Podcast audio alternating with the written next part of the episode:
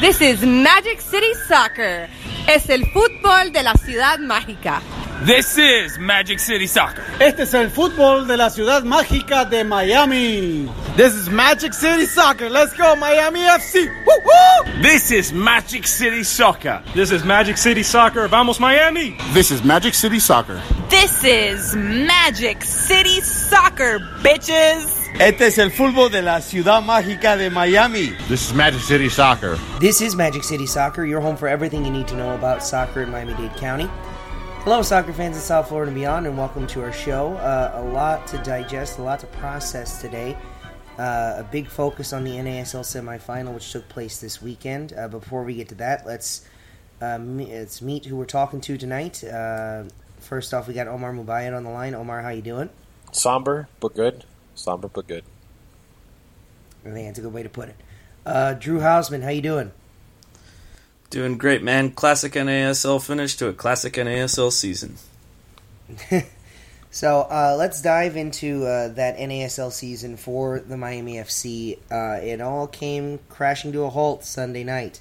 Uh, I think something that a lot of people were dreading, um, facing the Cosmos in the semifinal. Um, kind of came down to the, the last couple of games who would make get into the playoffs. The Cosmos did, of course, because that's what happens in the NASL. Uh, and then the Cosmos come to Ricardo Silva Stadium and play to a 120 minute scoreless draw, and then win in penalty kicks 6 5, because that's what the Cosmos do. They win and they advance to the finals. Um, so a lot to process, but let's talk about the game first. Before we get to penalties, before we talk about what the ramifications are reflecting the season, let's actually talk about the game. Uh, and let's start with Omar. Omar, what did you see that from that game Sunday night? Uh, a lot of missed opportunities, really, for both teams. Uh, I think both teams were this equal mix of rusty, but also sharp. Uh, a lot of the passing was very crisp. A lot of the uh, you know the connections in between the players, not only for Miami but for the Cosmos as well, was crisp. Everybody on the field had the idea of how they wanted to execute their game plan. However, the finishing was poor on both sides. Um, you had, you know, Miami FC blowing a shot over the bar with Pinho missing a shot in the 12th minute that could have changed the game. Um, you also had, you know, some just miscontact shots on net that just don't. You, sorry, they have no pace behind them. Um, and we got rather lucky. Miami FC got rather lucky with the Cosmos striking the woodwork uh, a couple times there. So that's really kind of the way I would put that game to be. It was rusty, but it was sharp. It was, it was just a weird game. Both teams, I think, kind of uh, tried to instill their game plan on each other, and it was like this happy medium of we'll give you some, but we're also going to take. If that makes sense, Drew, what do you think? Yeah, I mean, it it's no surprise after watching maybe like 30, 30, 40 minutes of that game. I mean, obviously Miami was the the stronger team in the first half, um, and the Cosmos were a bit stronger in the second. But if you look at the stat line, it's it's it's pretty much dead even for both teams. Um, I think it was kind of a, a shock that uh, uh, Poku didn't start, but I guess what people were saying, or from what they were saying, is that maybe he had a bit of a back injury and didn't start off the game. But I can't tell um, you. Uh, reported by the team was that yeah, he picked up a knock uh, during training that week and was left off the starting eleven uh, in hopes that they didn't have to use him for the finals. Yeah, uh, but I mean, even when he came on, it, uh, it wasn't a big difference big difference maker at that point in the game. And um, I think we were a lot more dominant in the first half. We saw a lot more chances um, going our way, but uh, I think uh, Cosmos definitely adjusted uh, defensively and offensively and, and, had the better second half. And by the by the time it hit the uh, extra time, uh, it looked like both teams were pretty much smoked, and uh, their conditioning was way off. And you know, you got everybody stretching out, but towards the end, it definitely looked like the PKs were coming on, which they did. But uh, yeah, not not a lot of action in the uh, extra time, but uh, we got Cosmos in the end of it. Yeah, I, I have to say, I think the game was. I, I mean, I'm gonna the understatement of the century. It was really disappointing, uh, and and not only the loss. I'm actually talking about the game itself. It was a disappointing match, and if you felt confident going into that penalty shootout, well, then you, that's one because uh, you know, I, I know I didn't. I don't I don't imagine most people did. because this is what the Cosmos do. They survive in advance. They win, and this team, uh, which had such a good run of play in the spring, and even though there were a couple of setbacks in the fall season, you kind of dismissed that by saying, "Oh well, they had already locked up their their you know their playoff spot, and they still won the fall season too, won the combined title as well." You would figure they would have enough to score a goal in the semifinal, one. And I know Jimmy Maurer is remarkable. He's a remarkable talent that the Cosmos have, um, but you can't put one past him. One would have won. One was enough uh, because Indio Vega was doing a great job. The back line, where there there were a couple of shaky moments, they bended, but they did not break. Uh, but you can't put one past them. That's to me the most disappointing aspect of the entire night is that you know seven thousand people came out, whatever the attendance number was. You know this build up for this game that basically we had had circled since July. Um, this huge event for the club, and you're shut out over 120 minutes. To me, that was a, that was when that game ended. I you know I had to say, oh, I knew it, I knew it. But when when you can't put a goal past in 120 minutes at home, as the number one seed, as the spring fall combined title winners, if you can't do that, you're not going to win in the penalties. It's just not, it's not going to happen for you. It's not your day. You didn't come out with the best that you could have brought. Is it a fair assertion to say though that looking at the track record over the last two years of this club that this should have been what was expected? Because it seems like every time that there's a big crowd, with the exception of, of Atlanta United's Open Cup match, yes, the the team doesn't it underperforms. It, it either underperforms or it gets hit with a massive weather delay. Yes, I thought the same exact thing. Of course, this was not a winner. Of course, they did not win because it was a big event, and the the club. It, what you like you said, it's not always the team's fault. Uh, you know, the Fort Lauderdale Strikers to start the uh, spring season last year, a great example that whenever something can go wrong, uh, to like spoil a big event in front of a lot of people, it does go wrong. Um, you know, like you said, the one exception at home being the Atlanta game, which thank goodness, and what a remarkable moment. But man, there's a long track record of big crowds coming out and just kind of getting a, a stinker. And, and it really, on top of that, what what irks me about this game is, yes, you would the game have been different with Kwadwo Poku in from the get go? Probably, probably. I would probably say that you would have seen Miami have more quality in their chances created.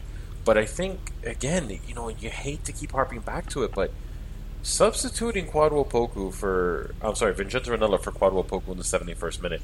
Was that the right person to take off the pitch? I mean, listen, we can all be Captain Hindsight. We can all sit here two days after the uh, you know after the game has been played and sit here and, and criticize and make analysis. But even in that moment, are you was that the right change? I mean, more than likely, you should have had you know a situation come in where you know, if you want to push the goal inside the 90th minute and you don't want to get a to extra time, maybe sub out Dylan Myers.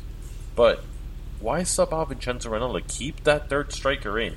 Put in Poku, who, you know, listen, he may not be the most responsible defender uh, in terms of, you know, actually getting great tackles in, in good situations, but you, you could have played a different lineup. You, you could have asked Rennella to come back a little bit and then played a 4 2 2 2 you know, it's just one of those things where it it, it makes you really wonder, and, and you kind of look back at it as was that the right change at that time? Yeah, I, would say, you know, that. You know, I want to see Vincenzo stay in because he had some good passes in the first half, but uh, you know, another Nesta-ish decision, and then you had Martinez coming on uh, later on. I mean, yeah, like you were saying, a bunch of things could have went on different. Uh, well, kind of, I think the most frustrating part for me was uh, when uh, Michel came on at the towards the end, and then he missed the first uh, penalty opportunity, which has kind of been his specialty. Has like been free kicks. He hasn't played much all year, but to see him miss the first penalty shot, I was like crying in the stands. So we're just we're just skipping yeah. the entire extra time.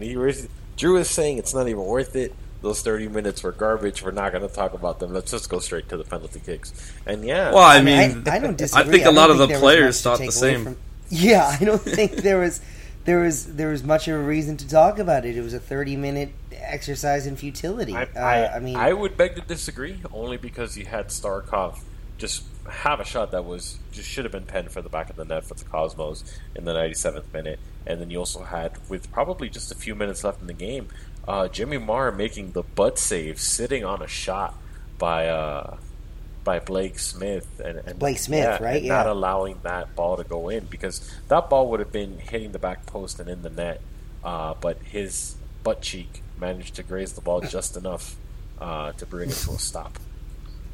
I will say, I uh, the exercise of utility minus that moment of creation from Blake Smith. That was really good play. He, he and he largely did it himself. Uh, so I will ex- excerpt him from the rest of that. But for for 30 minutes, I didn't see much of anything captivating from Miami FC.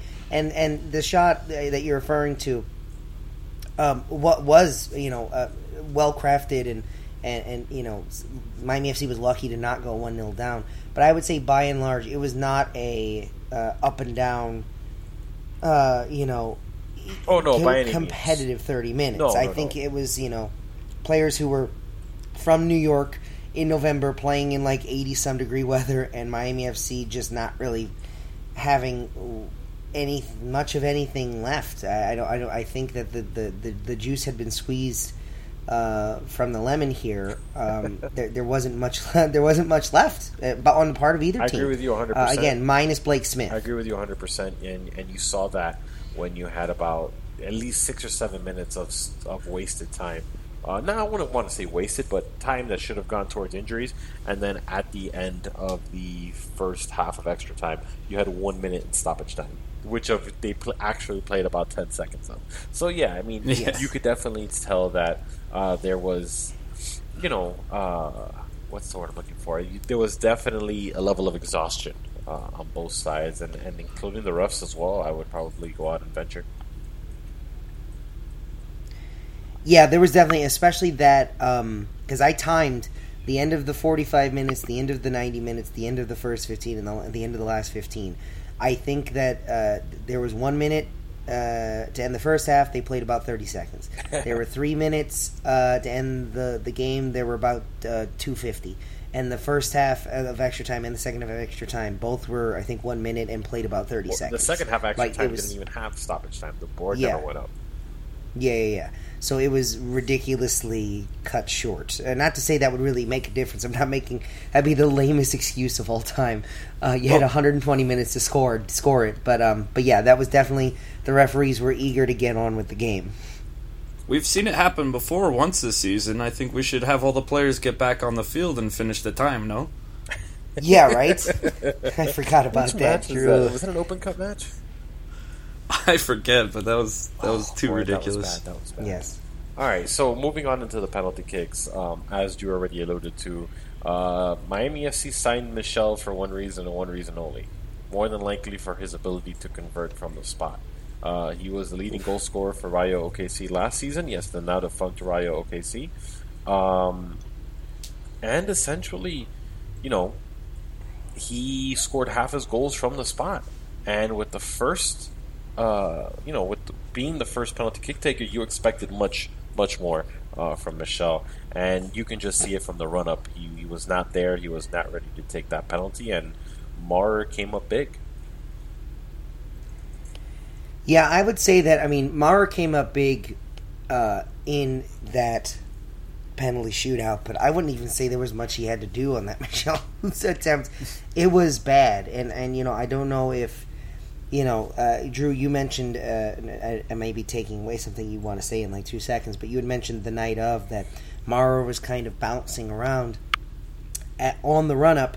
Uh, and as a Liverpool fan, I will reference, you know, kind of the Bruce Grobbelaar wobbly legs uh, strategy of just like moving to confuse the, uh, the the penalty taker. It looked like that's what Maurer was doing, and it looked like Michel just got shook, just didn't know really what he wanted to do, didn't know really where to put it, and just rolled it. It didn't have any air under it. It was a, a very low shot, and, and that's not always the worst idea, but if it's going to be low, it's got to be fast and off to the side. Because if it's not, all the goalie has to do is dive and just lay there, and it will bump into him. Uh, and so it was tremendously disappointing. And I think from that point, uh, most Miami FC fans had an idea of the direction that this penalty shootout was going. Now, I don't think they anticipated it was going to go, wind up going to round seven, uh, but uh, I, I think that we, we had an idea that again it wasn't going to be our night.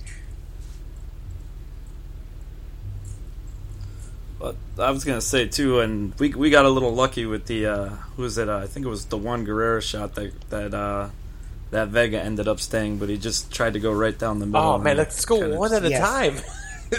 Oh, we're gonna go one by one. You want to relive all this? Yeah, let's let's relive all this for the people who weren't there, uh, and let's relive the heartbreak here. And and just a Okay, matter. I remember round one, round five, round seven. Yeah. Everything else is a blur. Well- I just want to point that out there. So if you want to talk about Well, the, I- the goals guys- in round three, Yes, you guys were on the far side of it, uh, but it, Yeah. it did happen. Which all I the- thought was interesting. They decided to take it on the beer garden side. Well, I think what happened was I think the Cosmos won the toss, and I think when they won the Yeah. toss, instead of choosing to go Ah. first or second, they chose to make them go on the beer garden side away from the brigade, which is a smart choice because going first or second, although there are advantages there in that aspect, going away from having probably 200 people just screaming profanities uh, at the goalkeeper for incessantly for 25, 30 seconds at a time, probably not your best decision. Uh, also of note, you know, this is not the first time that Michel, excuse me, that Michel went up against Jimmy Moore. Last year, he did convert from the spot against him.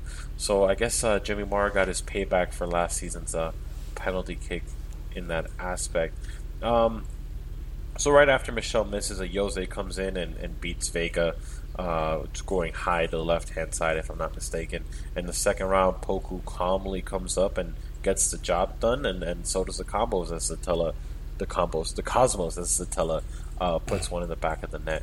Uh, Martinez would come up to shoot for Miami, fo- followed by Jaime Chavez, and followed by Stefano Pinho. Um, all guys would convert, and it would come down to the 10th shot. If the Cosmos were to make this shot, they were to win. And as it was alluded to, they did not make the shot because Juan Guerra did what again? right down the middle. Panenka. Yeah, the Panenka. I think I referred to it as the Rabona on Twitter, which I, I know I mixed up my terms. That's when you cross your legs and hit it with the off foot. Uh, but the Panenka attempt on that last shot, I mean, that was uh, ballsy to attempt it, and it was ballsy of Vega to just wait for it because he felt it was coming. He had done it earlier in the penalty shootout. He had just kind of stayed where he was, and there were a lot of people in the brigade end I know who were like, "Make pick a move, make a move, do something." He did make a move. He did pick something. He picked down the middle. He was 50-50 on it. One time he was wrong, one time he was right. Um, man, that was that was two guys who were strong in their convictions, man. Because if that if if the the attempt goes either direction, Indio Vega is going to look like an idiot. And if the, the goalkeeper doesn't move, the the penalty taker is going to look like an idiot. And that's exactly what happened. To have the semi to have the final on your foot and just to chip it, I mean that's that's some, balls. It, I- I don't think it's a bad idea. I don't think it's you know I I- I think it's as if it's well taken, it's just like any other penalty shot because you have the same odds of the goalie diving off to the side and missing it. But man, you look like a fool when it goes wrong.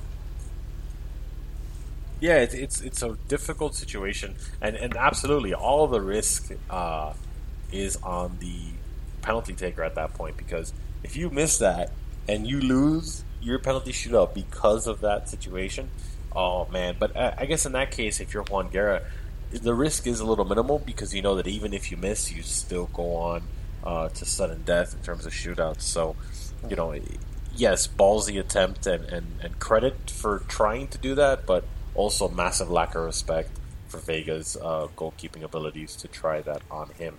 And like you guys mentioned, Vega looks shaky. Um, I will tell you that as soon as Vega uh, saved that attempt, I immediately jumped out of my press box chair, stood on the chair, and started high fiving Miami FC.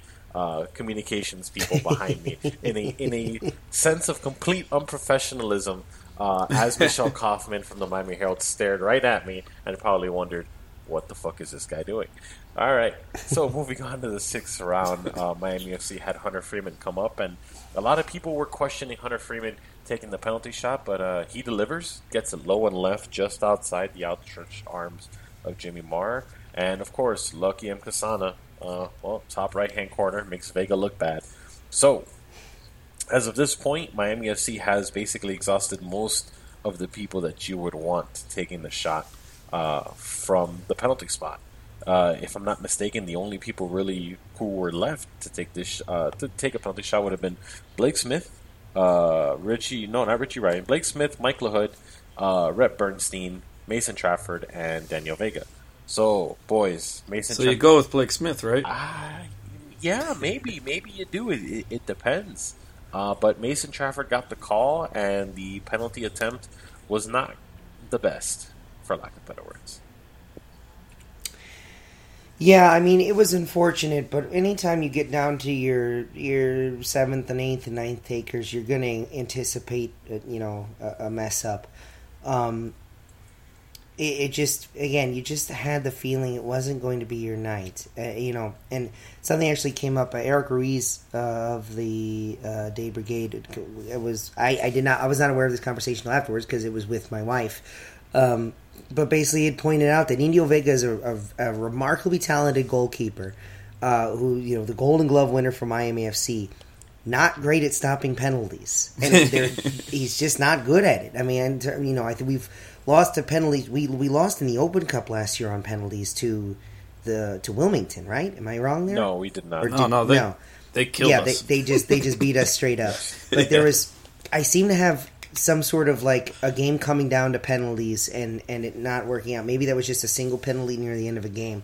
Um, but I, you know, someone had said, "Why aren't we shooting at this end?" And I, I had the recollection, like, well, it, I, I have a recollection of a lot of penalties just coming in at our faces, and they all go in the back of the net. So I don't think it really mattered all that much. Um, you know, I, again, not to like make everything Liverpool-y, but Simon Mignolet, who's Liverpool's goalkeeper, is of questionable quality. Uh, sometimes he can be very good, sometimes he can be very bad, but he's he's probably a, a slightly above average uh, Premier League goalkeeper. But he's one of the best penalty kick savers I've seen. Like you know, better than Jerzy Dudek, better than Pepe Reina. Like he's just remarkable at it. it. It's kind of different. It's just a different skill. It's very quick and impulsive compared to like positioning yourself and getting ready for it. And Vega is very good at positioning himself and getting ready for shots from open play. When it comes to penalties, I think I've seen him save two over the course of the last two years, to maybe two or three. Um, it, it, it's it's not his strength. Um, so you you kind of got the feeling unless there was something like uh, the Panenka that the save may not come, and we got the one save, but then after that it was going to take another kind of mistake for the Cosmos to put Miami FC back in it, and instead we made the mistake first. I mean, let's be fair also to to Daniel Vega.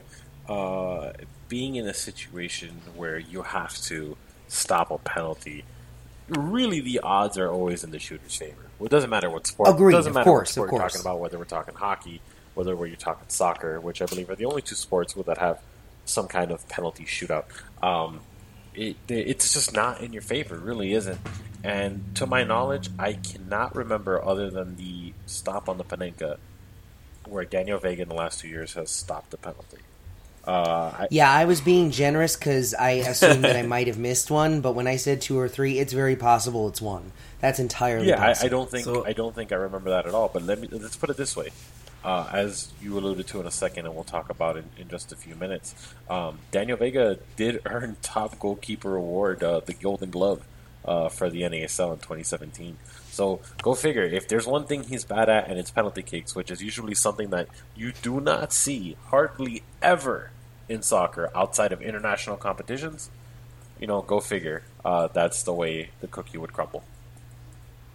Yeah, I don't mean to say like I, just to be very clear. I mean, considering like look back at my record. Like I've made clear that Indio Vega is kind of the most important cog to this whole Miami FC machine. Even last year when they were losing four 0 and all of us, in fairness, were insisting he was the man of the match Correct. because it should have been eight or nine. So I, I do want to make it very clear. I'm not going after uh, Vegas. No, but nobody thinks you are. goalkeeping skill. I, I just to be just to be double clear.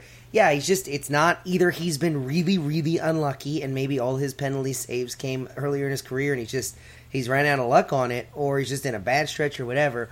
But yeah, it's just he he can't catch a break on those. And when it came down to penalty kicks, it just you had that kind of sinking feeling that well, our luck better turn, our that specific luck better turn, or else our goose is cooked. Here, I will tell you at this moment, right now, as I pulled up the statistics on Miami FC's website, uh, as you were rambling, zero penalty saves throughout the season. I don't believe he saved one last year. Uh, so there you go. Zero zero penalty saves in the last two years, and this is the guy that played five years at Argentinian powerhouse River Plate. So, um, you know, be that as it may, he probably did save a few, uh, you know, penalties during his 76 starts for River Plate, but in the Miami FC kit, not so well. Yeah. All right, so as you can imagine, as we talked about in our mood, uh, yes, Starikov would come up and make the final penalty kick uh, with a really, which was a decent shot uh, by Starikov, um, and send New York Cosmos on a cross-continental trip uh, to San Francisco to play in the NASL finals. And, and go figure, right? The team that's been rumored to fold will be hosting the NASL uh, title match.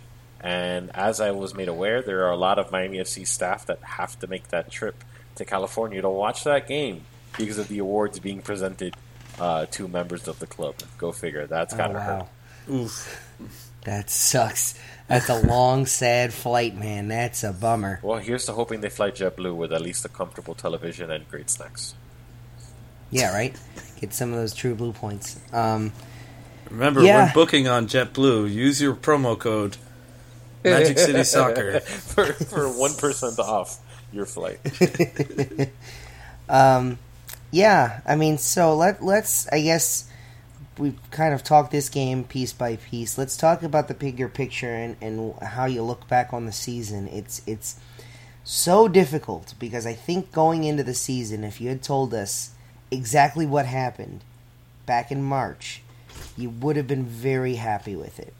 But sitting here now, having been knocked out in the semifinal, not even getting to the final, it's hard to not have a bit of uh, you know a real dark lining on this silver cloud instead you know instead of it being a silver lining on a dark cloud it's it's a real bummer especially to the cosmos losing to the cosmos just sucks and, you know and, and and drew as you you mentioned like losing to jacksonville would have been awful too uh, in its own unique way but man the cosmos you just get the feeling they're going to go to san francisco and win i don't you know it's just they're, they're going to win it and because that's what happens and and just that's it. And and there's no I don't need soccer reasons. I don't need to break down the game. It's just the Cosmos are going to go to San Francisco and win. And of course, because they're going to sneak into the that's how the. NASL works. That's how the NASL works. You know, it's the the an adaptation of the English saying that soccer is 22 guys on a field kicking a ball around for 90 minutes and then the Germans win. Well, in the case of the NASL, it's 90 minutes and then the Cosmos win. That's how it works. And it just sucks. It just, the whole What if this whole just time the NSL was like a prank and like the Cosmos were really the Globetrotters? And Yeah. we were just like a hyped up Washington Generals and like we didn't know it. Nah, Yeah, man, this yeah, is it's the all- Cosmos and Friends League. Remember, so if it's the Cosmos and Friends League, the Cosmos need to win. yeah. So yeah, the, the the Miami FC can go out and win the all the regular season titles and all that. Um, but yeah, the Cosmos win in the end. Just sucks. It's it's kind of the other frustrating too thing too. Like what with happened with the Open Cup is where you you advance, you beat two MLS teams, uh, you beat Orlando in Orlando, then you beat Atlanta at home, and then the rain. As we were saying before, something bad always happens. Rain for the uh, Cincinnati game. You get the replay, but the replay has to take however many weeks because of scheduling conflicts. Come back uh, off the split season and then the lose to Cincinnati in like the most boring game ever at home. Oh, and, and let's be real clear here. This is not a pity party and making excuses. No, this these are just Oh, no. These are the way things Yeah. go down. And while we don't, Either way, I'm saying this is a great season, and compared to last year, oh my god, Right. did we do amazing? And, Oh, for and sure. even though we don't have 280 characters yet on Twitter, don't the he- don't you dare jump in our mentions and start trying to flame us with, "Oh, pity party, bro. Miami FC lost. Weather problems. Yeah, bro. Nobody comes to games. No, no, man. You don't want that. Because once we get 280 characters, dude, oh boy, we're gonna blow up your feed. We promise we're gonna blow up your feed. but no, in, in reality though, that, that is the case, and and it was a season of highs and lows, and that's how I started the recap. You know, it's amazing that you know setting the NASL modern era record for points with, if I'm not mistaken, was 63 points, 61 points. 69 points. Haha, the magical number. 69 points. having 33 Nice. Having a 33 goal differential. Uh, setting, I believe, the NASL modern record in combined standings for wins.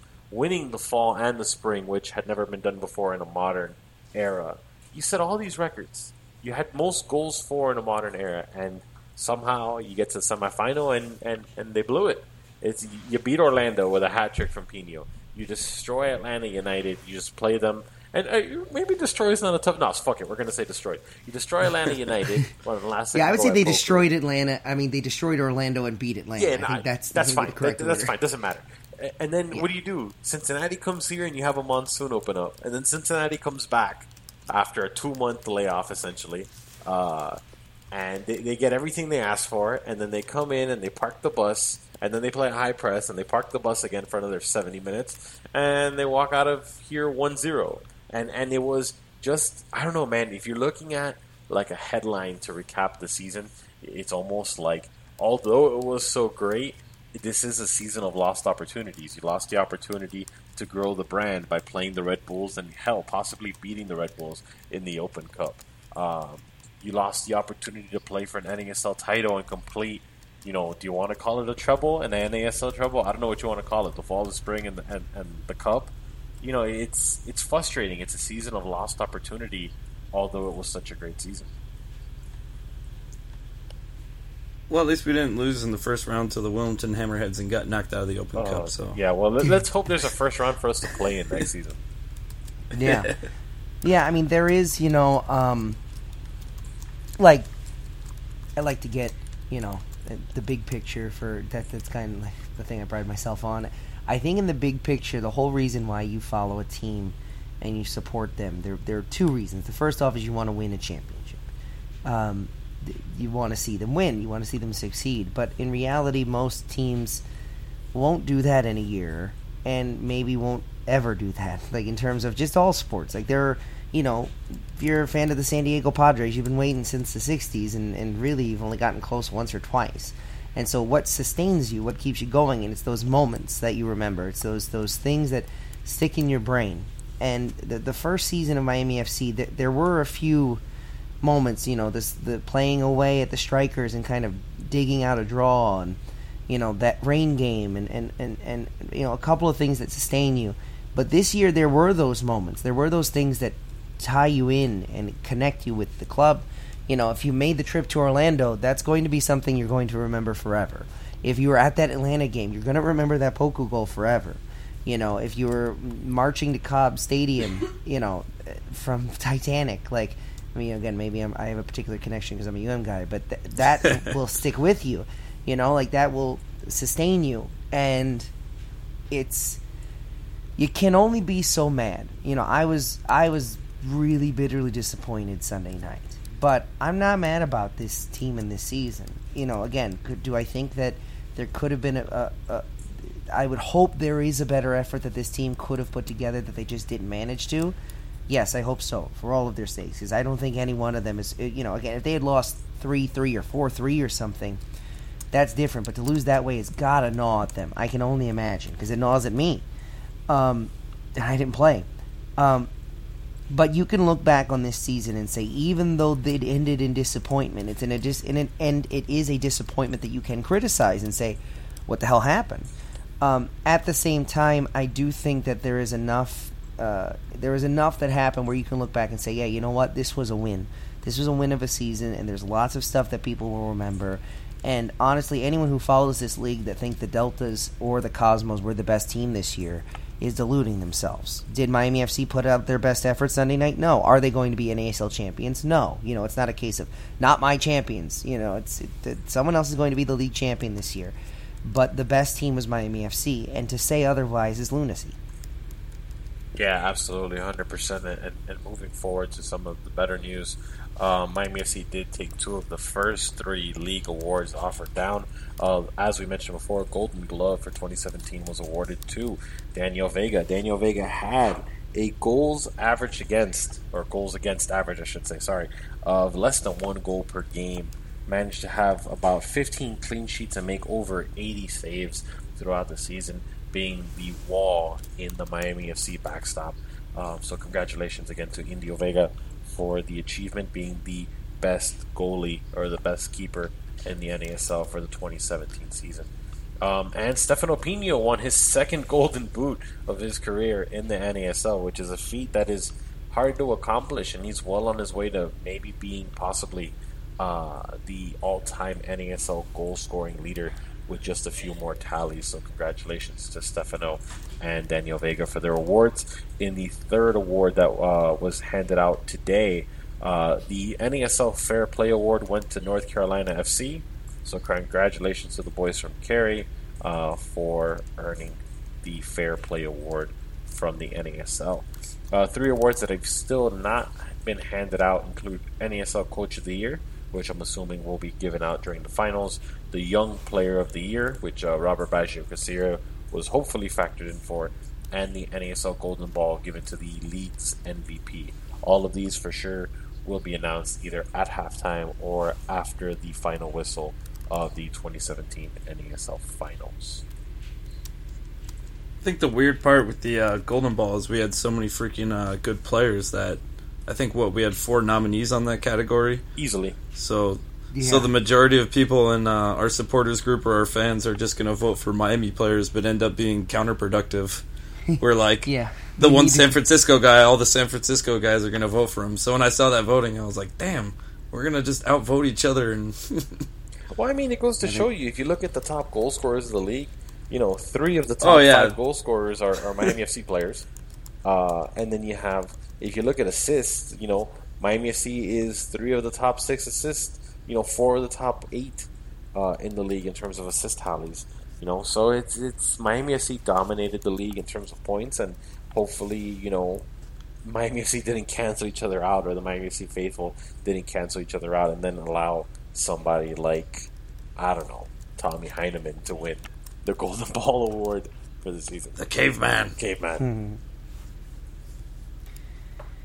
Yeah, so like you know, there's there is a lot to take away positive. You know, th- those awards. Indio Vega des- deserved it last year, in my opinion. Even though he gave up probably like a thousand goals, it should have been three thousand. Um, and Pinho, you know, I, I know there are more than a couple people here that are a little partial to uh, you know Vincenzo Rennella, who's leading the goal uh, tally for the better part of the year, but Pinho is more than deserving of winning that because he's, you know, it just seemed he scored a hat trick once every three or four games. Um, know, when he scored, they came in bursts. So it, it just it's a testament to what this team was capable of doing. And when you, when you you mentioned the the young talent, you know, a name that we haven't mentioned in months, unfortunately, because of the injury. But man, what if you know Robert Baggio Kcira is healthy and able to play the whole season? You know, what a young talent the team had been able to find and develop there. Um, you know, again, you hate to play what if after one game, considering the season was by and large so successful. But man, that would have been really interesting. It would have been interesting, but you also would not have seen Miami made a move for Alessandro Lombrughi because you know essentially you would have had Blake Smith and Kcira splitting time at the left back, and and it, it's rather weird seeing some of the vitriol that goes Blake Smith's way because he ended up being one of the more potent offensive guys uh, for Miami FC. You know, yes, at the end of the day, he's a natural midfielder. He's he's not a natural left back. He's not a natural defender. Uh, but you know, he contributed when necessary, and he did a solid job throughout the year. So I think the vitriol towards Blake Smith needs to stop, and it's it's unwarranted. Yeah. Yeah, I would agree with you. I would agree with you. You know, like I, I think that you know he- he's he is a, ex- a extremely solid player, and you know if you had eleven Stefano Pinhos on the field in terms of that level of skill, you know eh, that'd be great. But you know Blake Smith does his job. By and large, Blake Smith usually does his job, and that's you know that's kind of all you can ask for for the most part. Do you do what is expected of you, and he does it. Yeah, I, I don't see. I never understand why there's that level of kind of uh, passion directed towards him in, in such a negative way. I don't get it either, but that's a story for another day. Uh, Blake, if you're listening, we love you. Uh, definitely come on the show sometime next season. So, and your parents are super nice. yes, What's up? Yes, Yes, That- they are. That, that they definitely are. All right, guys. Uh, moving on to the bigger picture here. Will there or will there not be a league next season? We agreed prior to recording this episode that we would not spend a lot of time with this, and we won't. Uh, the NASL has notably not been granted uh, their first injunction request by the Second District Court of New York, where the judge found that there is not enough of a case in order to uh, warrant a mandatory injunction in favor of the NASL uh, due to them not meeting certain requirements that are necessary for a mandatory injunction. Well, the NASL has filed an appeal, as you would imagine that they would, um, and now that hearing is scheduled to be December 11th, per sources on Twitter. Um, you know, at the end of the day, uh, I've spoken to some league officials and I've spoken uh, to other team officials, and, and the idea is to play. But I guess the question here really becomes, well, then, who are you going to play, and where are you going to play, and, and maybe not a question is where, but who are you going to play against? Because we've already seen a lot of the rumors of North Carolina FC going to USL, and you know what? More power to them. Uh, don't let the door hit you on the way out. Um, but with the other seven teams, especially with Edmonton, kind of teeter tottering as to maybe going to the Canadian Premiership or not. Um, and then you, of course, you have San Diego and Cal United sitting there trying to figure out, you know, what league they're going to play in, uh, you know, Hmm. and how their role is. And we haven't even talked about the sixth letter of intents that include Boca Raton FC just from up the road. I mean, guys, what do you think? Well, First and foremost, where do you think Miami FC is going to be playing uh, their soccer next season, if any? I mean, I I hope the NASL figures out a way to survive, and um, I mean, the, from what it always sounds like is their Division Two or bust. So hopefully, some uh, some magic can spring out of court, and them keep a some sort of Division Two sanctioning, even if it's only temporary. Um, I I'm a strong believer of that. Their pretty much only other option is maybe like uh, or is NISA because I think at this point, just with everything going on and uh, MLS and Beckham and everything, and uh, kind of the the U, uh, the USSF lawsuit going on with uh, Silva, I think that the USL probably is not an option for us or the Cosmos. So um, I'm guessing either NASL or NISA.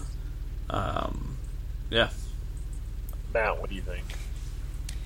I think, and I have no legal or you know background knowledge of, of what will happen. Not attorney. He's not saying he's an attorney. He's not a practicing attorney. He's not a licensed yes, attorney. Go ahead. Agreed. Do, do not take my legal advice. I am not your legal counsel. Um, I, I, I will just go and say the league will be here next year. I think that something will happen in court, and because this is the league that won't die. I mean, it's been we've been convinced this thing is going to die like three different times Fucking over the last cockroach. decade. yeah, it's a cockroach league, man.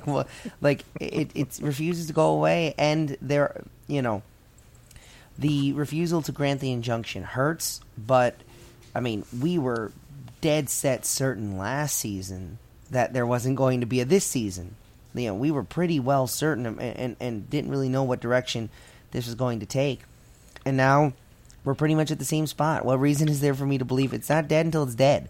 Uh, I won't believe anything else otherwise until you know we get back to get through May, you know March, April, or May, and there's no NASL soccer. Um, you know, again, I'm not saying this because oh, I think that actually the judge that's hearing the case believes blah blah. blah. No, I'm just saying I, I I will not believe it until it happens, until I, we get through the 2018 year, you know, 12, 14 months from now, and there's no NASL soccer. Until that point, I won't believe it. Okay.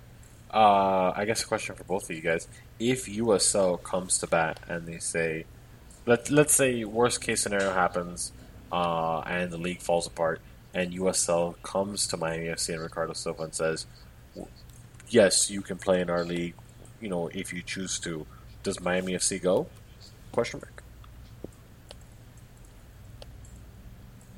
Uh, I, I I think that would depend on what the other owners want to do too, because I think at that point, um, if the NASL does then collapse, then I think there's other owners also interested into not going into that model. So at that point, you could talk to maybe you know Jacksonville Armada, talk to Robert Palmer, talk to the Cosmos, uh, maybe even F- FC Edmonton and the newcomers, and then try to s- talk to Peter Wilt and then swing a Nisa because um, I think part of the reason that uh, Silva and maybe the Cosmos like kind of the NASL approach to things uh, is because you kind of have free range over your operations. You know, you get to figure out your TV contracts, you get to figure out your kid sponsorship.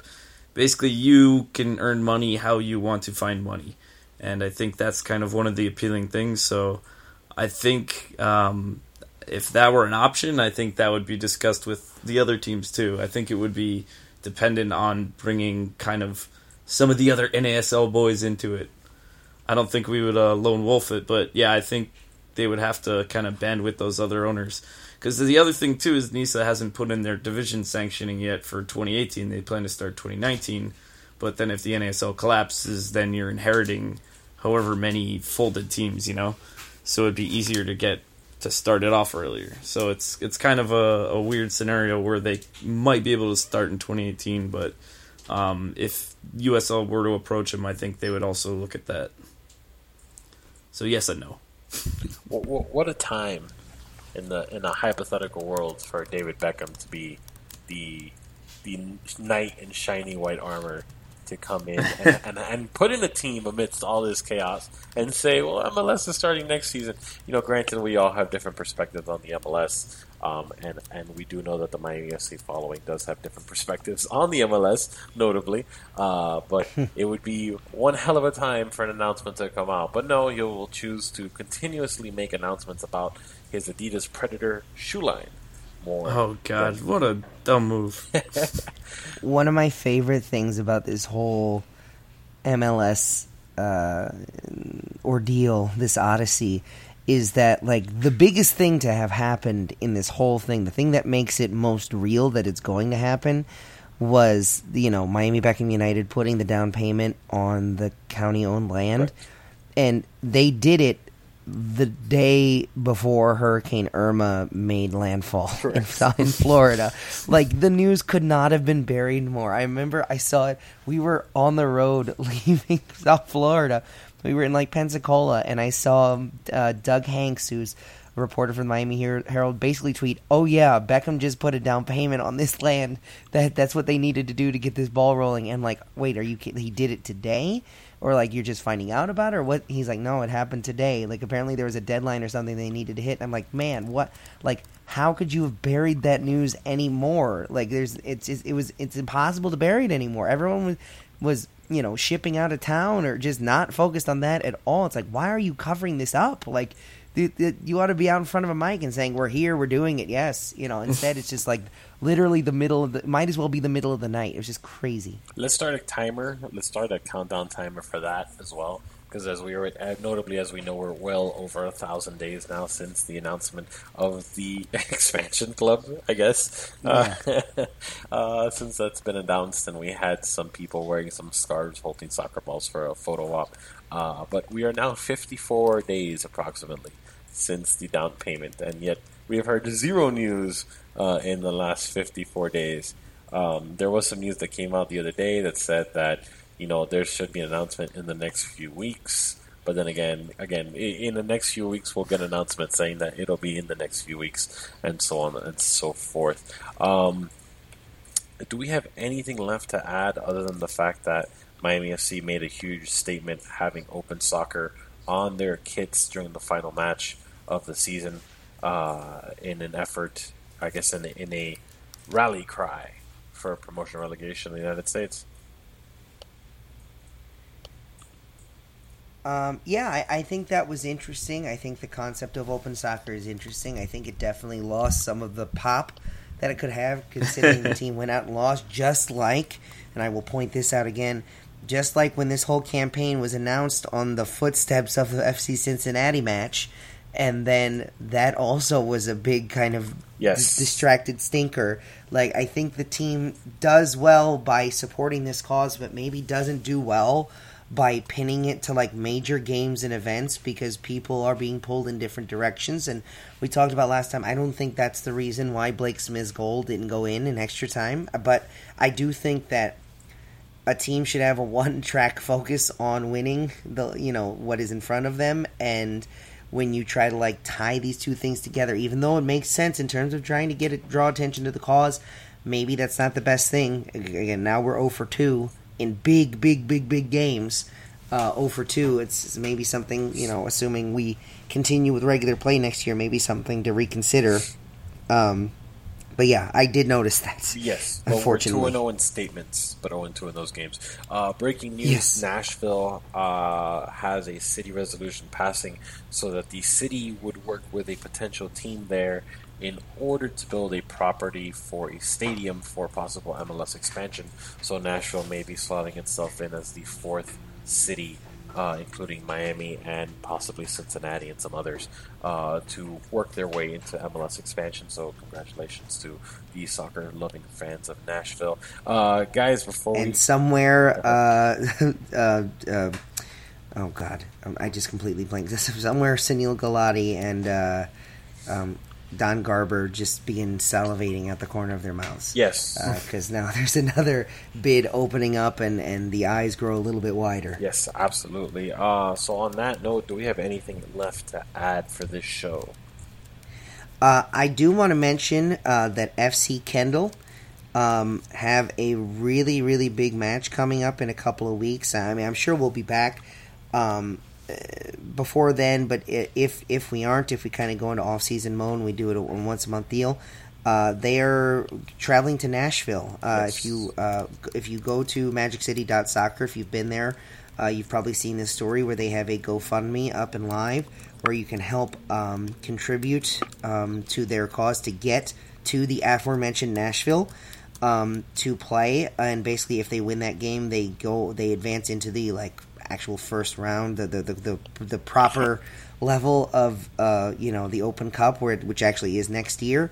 Um, and so, you know, I, I had a bit of a conversation with them on Twitter about what they wanted to do, and I'm like, guys, they, they, they were basically like, oh, thanks for pointing this out. And I'm like, we want more Open Cup games down here, and that's pretty much been an open statement of ours forever. It's Yep. like we have two Open Cup games, we want three. We have three, we want four. We have four, we want five. Absolutely. Uh, so I, I was basically just letting them know, like, we'll do whatever we can to help get more Open Cup soccer down here because it's a big passion of all of ours. Yes. Um, they're they're up. I think they've got 350 bucks, um, which is better than nothing. And the U.S. Soccer Federation has announced they are going to help subsidize some cost of amateur teams traveling uh, for the Open Cup. But uh, you know, flights are expensive, hotels are expensive. So uh, if, And if apparently, again, your boys Christos haven't been paid yet. Yes, you beat me to it.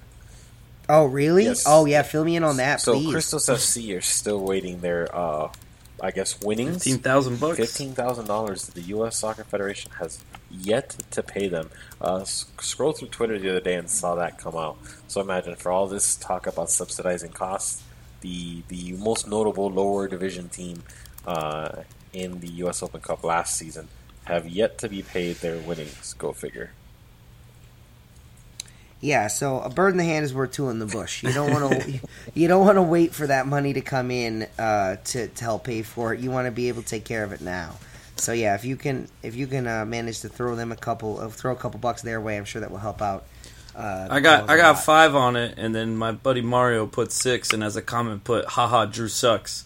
So if the next person wants to throw down seven and either put "Haha, Drew sucks" or "Haha, Mario sucks," it'll be appreciated. Start here. And we could keep doing that until it gets into the millions. I, like. I think that's a fantastic idea. FC Kendall, the next the next MLS expansion bid. Um, Yes. But yeah, see, other than that, uh, I I think we're good to go. We might be back again, as Matt discussed, to have an APSL roundup, or I guess a U.S. Open Cup roundup, with a couple APSL teams in South Florida squaring off in a county derby uh, for a spot in the U.S. Open Cup as Kendall travels to Nashville in order to earn their spot at the U.S. Open Cup. Um, but other than that, uh, there's I don't think there's much else to report. As soon as we find out whether or not Nesta and Poku are going to be going to the Montreal Impact, we will be sure to let you know. Uh, but as for now, as for now, uh, is, is that it, gentlemen? I think it is. Yeah, I think we can bring this thing in for a landing. So bring it in for a landing, sir. Assume the controls. Open the flaps. All right. Bring her down. So, uh, bring her down. That's my new catchphrase. Um, Omar, um, I don't know. I just had that strike me for some reason. I'm gonna become a stand-up comic, and that'll be my punchline. Um, instead of get her done, bring her down. Um, Omar, uh, thanks as always, sir. Yeah, I mean, you know what? And I'm actually going to sabotage my own landing of the plane here, unfortunately, because I did want to Are know. you taking the controls I, I am taking the controls back briefly. Is this a mutiny? On the way down from the press box, uh, I actually shared an elevator ride with Eric Wynalda and Commissioner Oh, yeah. Sehgal. Uh, I was able to meet Eric Wynalda and, and kind of, you know, pledge my support for his uh, USSF presidential campaign. Um, as most people know, we don't have votes here as media members or as you know podcasters uh, who follow the league, but we can pledge our support uh, behind the nominee, and my nominee. Uh, or the person I will be supporting is Eric Wynalda, 100%. You know, he is very aware of the issues. Uh, I believe that he would be the person to steer, uh, you know, the USSF back into the right direction. Um, we're we're far beyond the point of you see I'm taking too long I'm sorry. But we're far beyond the point of player No. development being the issue. I think player development was the issue uh, over the last eight years. It, it no longer seems to be the case especially with the way that the youth teams have contributed. This is just a time period where the senior squad will suffer because of the lack of development over the previous eight years. That being said the person in charge to oversee all of that was Sunil Gulati so this is my message to say that it's time for Sunil to go, and it's time for Eric Wynalda uh, to assume the controls at the USSF and uh, try to make American soccer rise to prominence. Yeah, I definitely thought it was interesting um, that Ronaldo was out there um, on Sunday, you know, being hosted by the commissioner, presumably. We had a chance to meet with the commissioner actually at the Puerto Rico game um, and kind of talk with him a little bit about the league. He's, you know, he's a, a South Florida based guy. He's, uh, you know, um, dear to my heart. He's a Liverpool fan. Uh, you know, had actually met him at a Liverpool uh, watch event at Fado a couple years back. Um, and so yeah, it's it's just it's it, it was interesting to have a conversation with him. A lot of it will, will not be discussed here, but just to you know just kind of get a lay of the land and see where things stand. And uh, I, you know, it seems that every former U.S. men's national team player is now running against Sunil Gulati. Um, with the you know the introduction of Kyle Martino into the race um, today, um, it's going to be interesting. It, I, I have no real sounds very pessimistic. I have no hope that Gulati will lose, um, but I do think that there is a bit of a sea change uh, taking place where there are a number of prominent American soccer figures that are not just going along to get along now. That they are seeing that there are cracks in the system and flaws in the system, and that good enough is not good enough anymore. And I think that ultimately, even if that does not lead to Gulati being pushed out, uh, it, it will force change. You know, you can only move the ball. To borrow across my sports references, you you know you're moving it one yard at a time. You're moving it just bit by bit by bit, uh, and so it, you know you, you change comes by people insisting that change comes, and it may not cha- come quickly, but it will come, and it just requires that pressure. And I think that pressure is starting to get dialed up on uh, the federation and on MLS. A lot of the you know there no longer is it again. Can we just sustain? We need to grow. Insert Drew's five second take here. Bring her down. All right, so oh, let's try this again. Omar, thank you, sir, for joining us tonight. No worries, guys. Uh, pleasure to be here. We hopefully will be back before the U.S. Open Cup matches in South Florida. Yes, uh, Drew, thank you, sir. Let's go Deltas. Let's go Deltas. Yeah, oh, let's go freaking Deltas, Fucking man! Absolutely. caveman. Let's go hat trick by Heinemann. Let's do this shit. Pfizer is going to be Caveman hat trick. Pfizer, Bum, bum, man, bum, you bum. need to make good with that engagement. You need to win this game, sir. Come on. Yes, I, I want the crowd loud and proud at, at Kezar. They should have be, be fully decked out in uh, in Delta's uh, clothing and other apparel, considering the, the last home game. So they should be loud and ready to go. Uh, Drew and Omar, thank you guys. Uh, until next time, uh, I've been Matthew Bunch. You can visit us at magiccity.soccer. You can find us at Magic City Soccer on Twitter and Facebook.com slash shocker Magic City Soccer. Uh, you'll find all of our stuff there. And so until next time, go Miami FC. in 2018 and beyond, hopefully. And go Miami soccer. Cosmos win 4-0. Ugh.